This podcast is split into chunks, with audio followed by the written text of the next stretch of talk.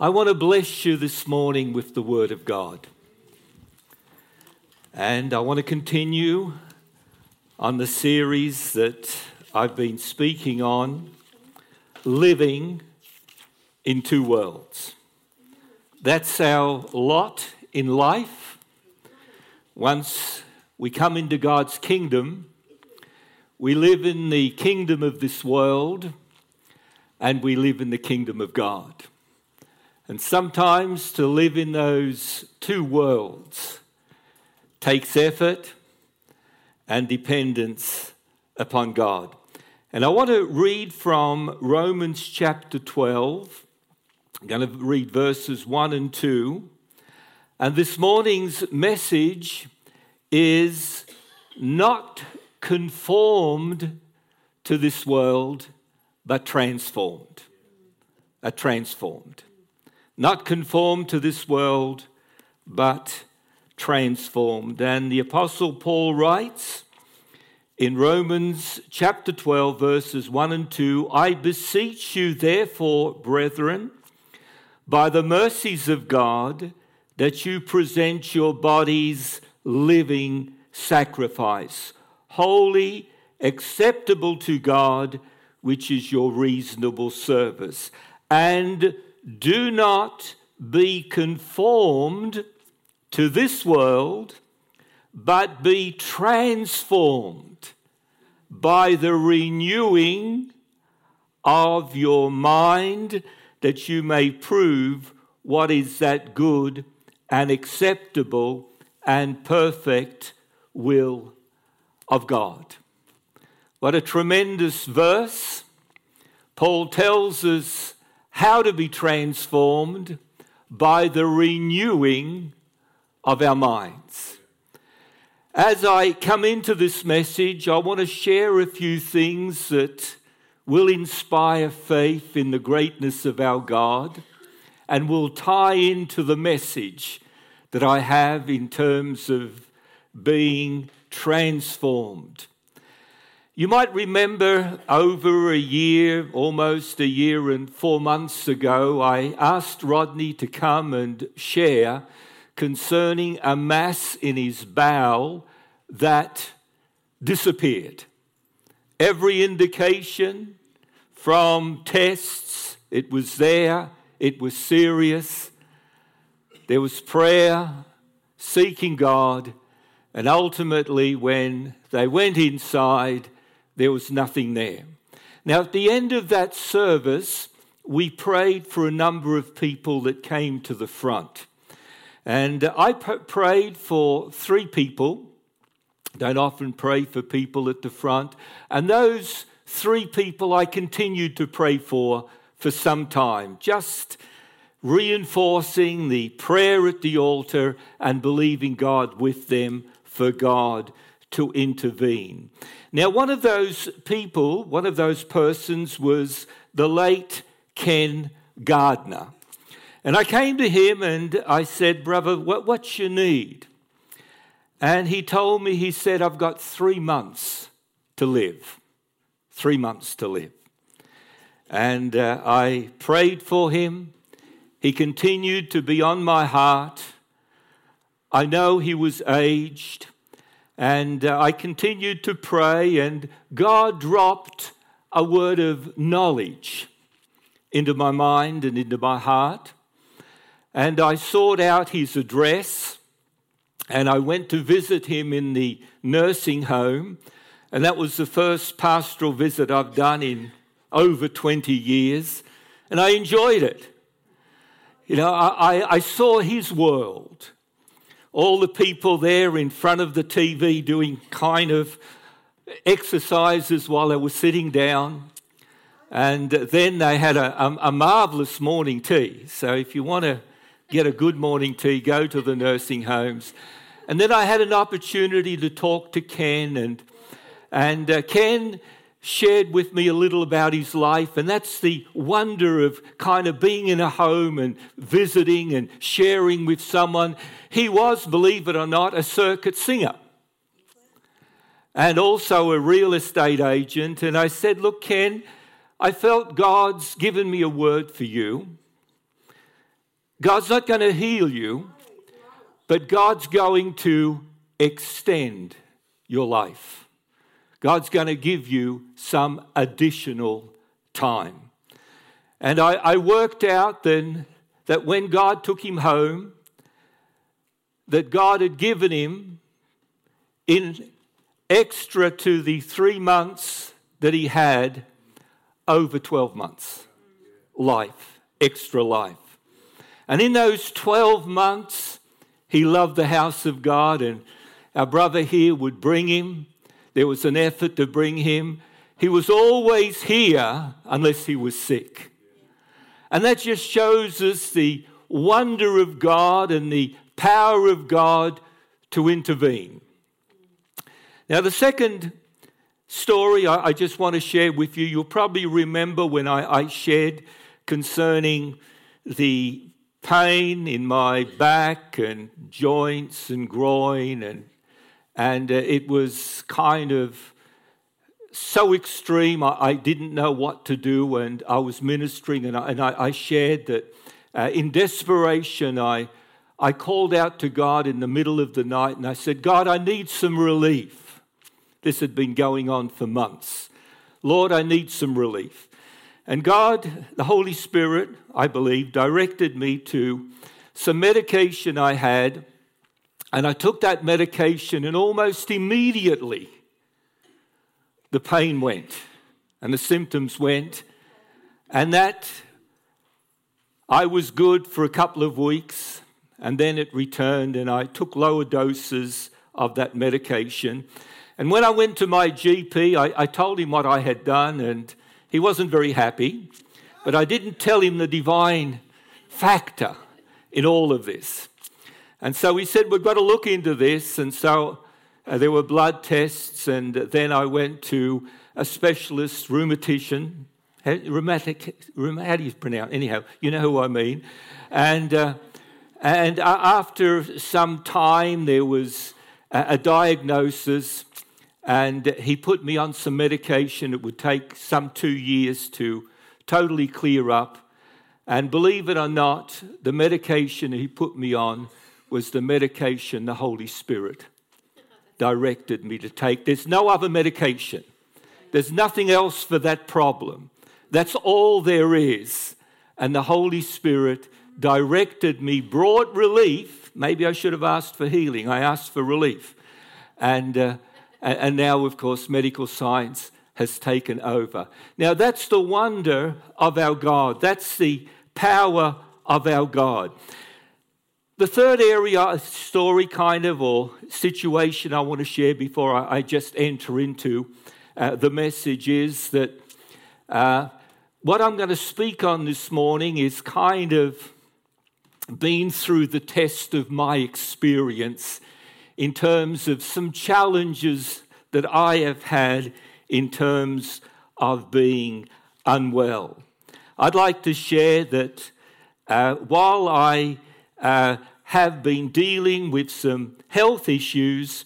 Uh, the truths that I share with you this morning have been the foundation uh, of, uh, of, of my life and just helped me so much. Repeatedly, I have applied God's word to my situation, sometimes without apparent success other times with great comfort, and usually fluctuating between the two.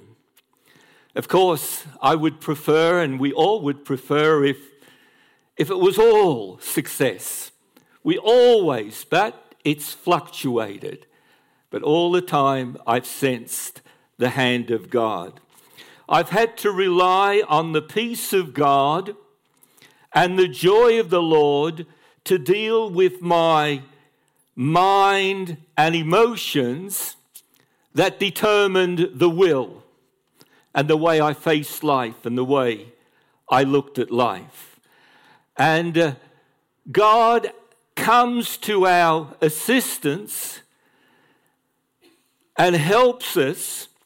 And Paul tells us not to be conformed to this world there's a thinking, there are emotions, there's a mindset that's of the world, and then there's, there are emotions and a mindset that's of God. Paul tells us not to be conformed to this world. Now, this is no easy task. It's not easy not to be conformed to this world. Everything in this world is pressurizing us to be conformed to it. It's difficult not to be conformed to this world.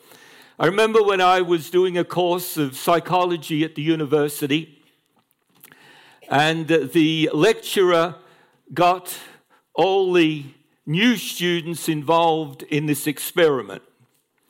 We'd go into a dark room, pitch black, sit down, and behind a curtain there were three other persons that we couldn't see, but we could only hear.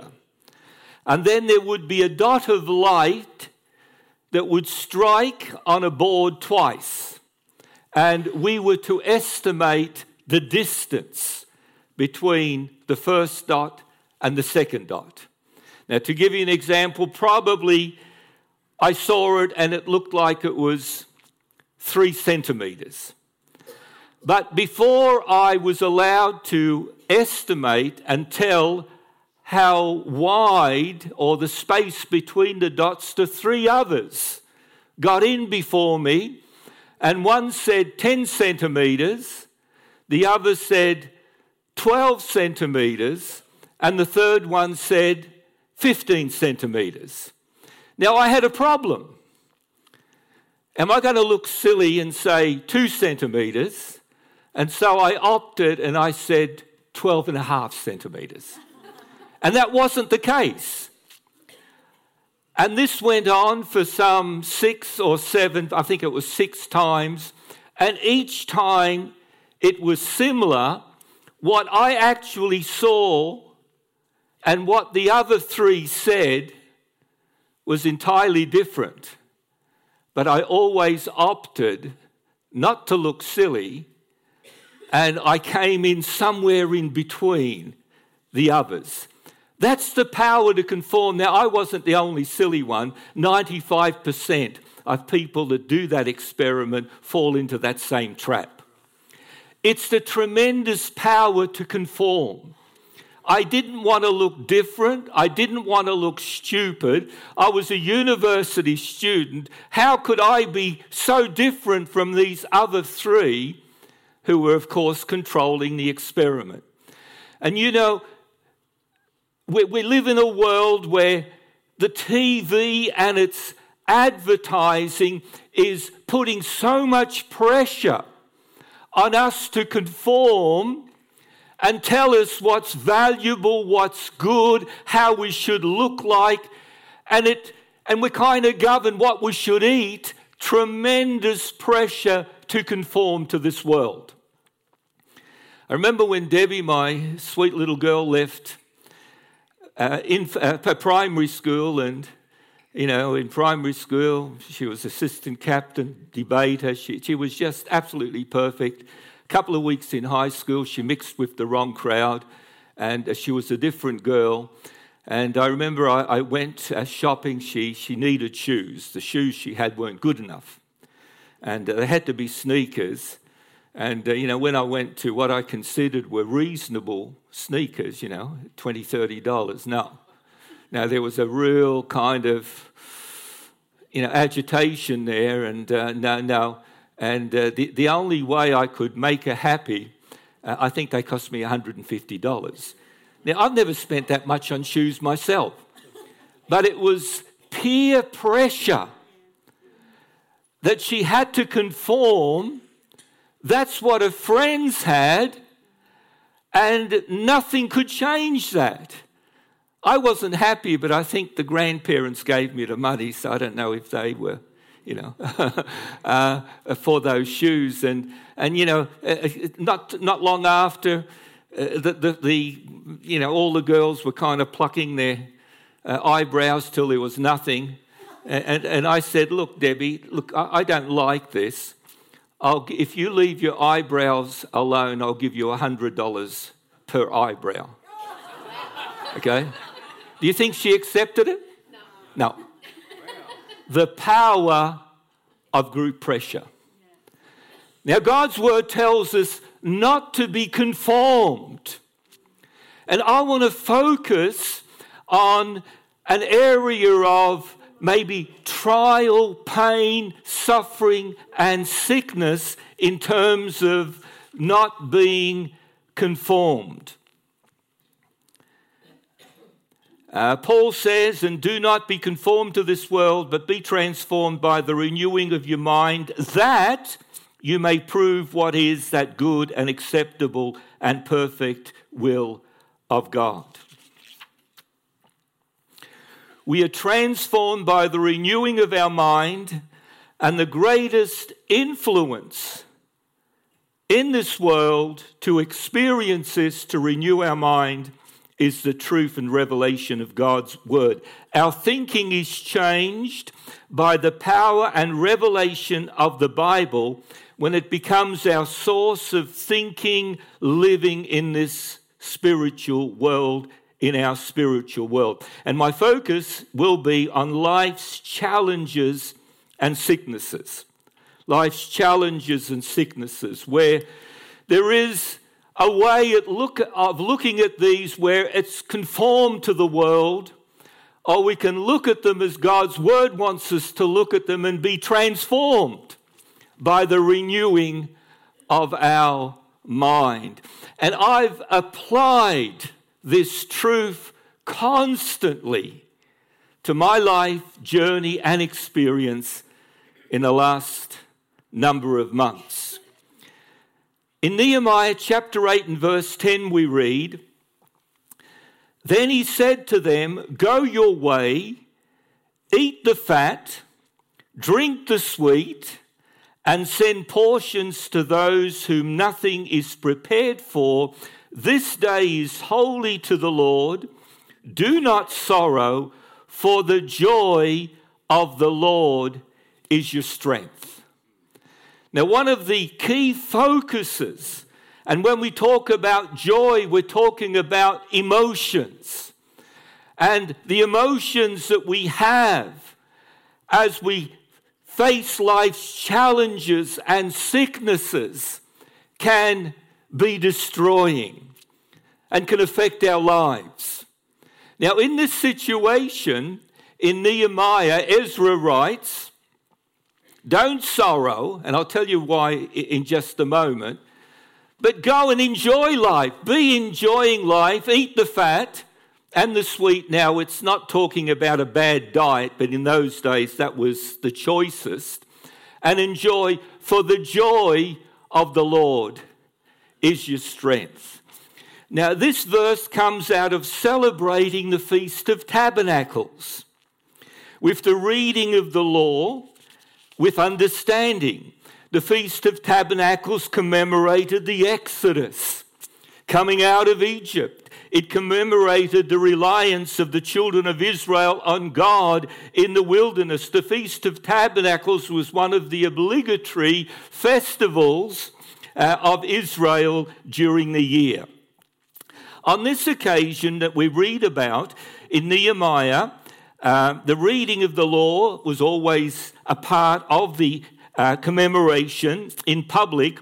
We're told these kind of uh, this kind of fascinating insight in verse 7 uh, of chapter 7. We find uh, the, pe- uh, the people were helped the people to understand the law and the people stood in their place. And verse 8 says, So they read distinctly from the book in the law of God, and they gave the sense and helped them to understand the reading. And so on this occasion, they just didn't read, but you had those that knew, the priests and other ones that would explain the Word of God. And as these people listened to the power of God's Word and its explanation, uh, they began to cry. They began to cry, and Nehemiah says, Look, it's not a time for sorrow. Enjoy yourself, eat uh, the, the, the, the, the wonderful things that God has provided. Enjoy, for the joy of the Lord is your strength. Now, the joy of the Lord can have, this can have two meanings. First of all, it can, have the meaning the joy God has. Or it can mean, or it probably means both, the joy that God gives. Now, the joy that God has is the joy as He sees His children. He sees us serving Him, loving Him, worshiping Him, following Him, uh, praying to Him. That brings joy to God. That's the joy of the Lord. Now, that is one of our greatest sources of strength. Our emotions, as we have the joy of the Lord, is our strength, or it can mean, and I believe it means both, that the joy God gives us, the joy that we have from fellowship, from knowing God, from being saved, from depending upon God, the joy that we personally have this is one of the sources of power that we have when it comes to challenge and sickness, that, that through it, the joy of the Lord is our strength. Now, in the world, if we're conformed to the world, sickness and challenge and, and life's uh, difficulties can bring sorrow and anguish and disappointment and you know it can have all that effect that can bring you down and you don't want to eat you know i'm dying whatever but we are transformed by the renewing of our mind and the joy of the lord is our strength. Now i tried applying this many times. Sometimes it worked. Sometimes i felt nothing. Now, when I felt nothing, I had to go to faith. And God, it doesn't matter really how I feel, but I'm believing that you are in control. In situations of pain that can bring sorrow, our strength and power to overcome is in the joy of the Lord. And um, the joy of the Lord uh, gets us out. Uh, get, uh, the joy of the Lord brings us brings power and, and the ability and the strength to deal with what we are facing. Uh, constantly, I, I've been declaring and affirming the joy of the Lord's my strength. The joy of the Lord, the, my relationship, my love for Him, my enjoyment for Him. This is my strength. This is where I'm strong.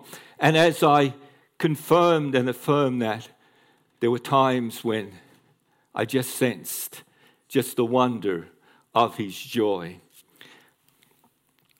I did not always feel something uh, to my disappointment, but there were those times when God consoled me. And when, uh, when Isaiah 6, 61 3 became a reality, to console those who mourn in Zion, to give them beauty for ashes, the oil of joy for mourning, the garment of praise for the spirit of heaviness. That comes out of the joy of the Lord. That can take over your emotions. That can set your, your, the pathway of your life, uh, not despair, but the joy of the Lord is your strength. And like I said, there were days when I felt it, there were days when I didn't. But there were always moments, always moments when it came flooding in, and you knew God was totally in control. I could still enjoy my food. I could still enjoy. This thing's not gonna. The joy of the Lord is my strength. Amen? Amen. Amen. The second area, that, that's our emotions. The second area has to do with the peace of God. And Philippians 4 7 says, And the peace of God, which surpasses all understanding, will guard your hearts and minds through Christ Jesus. Now, this verse is preceded by, Be anxious for nothing. Now, that is a hard request, isn't it? Be anxious for nothing, but in everything, by prayer and supplication, with, the, with thanksgiving, let your requests be made known to God. Once again, this verse and this truth was one that I declared and I affirmed. I wanted the peace of God. I wanted that sense of God's control. And uh, the Apostle Paul tells us that the peace of God passes understanding. If we're conformed to this world, there's so much in our minds that can cause us to worry, be concerned. Um, our mind can go haywire as our emotions can. But the Bible tells us that the peace of God passes understand, goes beyond. It's not dependent upon what we know or what we see or what we've been told. It's not dependent on that, but it guards our hearts. The Holy Spirit guards our minds guards our minds, and so He's there guarding and protecting. And when thoughts contrary to the will of God, contrary to the love of God, when thoughts of fear, perfect love casts out, when those thoughts come, He's the guard of our mind. And instead of letting them take root, rather God's peace comes in that sense of the control of God, that sense that, that God has this situation in hand, the peace of God. Peace of God's a wonderful thing. It's a wonderful thing. And our emotions and our minds not conform to this world, because we'll be a mess if it is but it's transformed by the renewing of our minds that comes through the revelation of God. And God gives us the joy of the Lord, He gives us the peace of God. And those two things determined how we live and the pathway we take. Constantly, I've reminded God that His word tells me to be anxious for nothing. But God, I'm finding this very difficult. Not always successful on this one, even though I've sought God with prayer and supplication, with thanksgiving, making my requests known to God. Feeling has not always been present that sense of peace has not always been there, then I've had to rely on faith. That the Holy Spirit's always there, guarding my mind, my thoughts, not allowing it be, to be conformed to this world, but to be transformed. Our minds and emotions conform to the world's reaction to pain uh, and normally it's with fear, concern, despair. And then I find that as you seek God and you fluctuate, as you set your heart upon Him, you experience Isaiah 26 and verse 3 that says, You will keep him in perfect peace, whose mind is stayed on you because he trusts in you. Isn't that wonderful? Often it's just out of the blue. You may not even be praying and you might have had a bad day. And then that peace of God comes flooding in. And you know, you know that God is in control. God is in control. Praise God. The wonderful peace of God overwhelms us and overwhelm me. And uh, I think of the words of that song that often come at that time. And uh, if it wasn't for Pastor Marty being here, I would probably sing this song. It is well, oh my soul. I want to tell you this morning that God wants me to tell you it is well, O my soul. It is well, O my soul. And everyone here, it is well, O my soul. God would tell you that. For God is in control. He wants your mind to be transformed where you live off the power of the joy of the Lord. And you live off the tranquility of the peace of God. I believe God is saying that to his people this morning. It is well, O oh my soul. You know, living in two worlds, when we're confronted with life's challenges and sicknesses, we find in the natural world we see and look to what doctors can do in the spiritual world that we're in, also, we see what God can do. What God can do. And that's so wonderful. We see what God can do. I sense that God told me to tell someone or some persons this morning who are fearful this is God's opportunity for to step in and to be anxious for nothing. God wants us to be anxious for nothing. Let's see what God can do. This chapter of our lives is going to be exciting because we're going to see the mighty hand of God. God's going to give us the joy of the Lord, and God's going to give us, we have, not give us only, we have the peace of God. Amen. Amen. God's word's wonderful. God's truth's powerful. I want you to absorb it and assimilate it. And I want you to go and eat the fat and the sweets, not burgers, Pastor Marty. Okay. And uh, those that don't have, share with them and enjoy the goodness of God. Don't let nothing bring you down. Amen. God bless you. Thank you, Pastor Marty.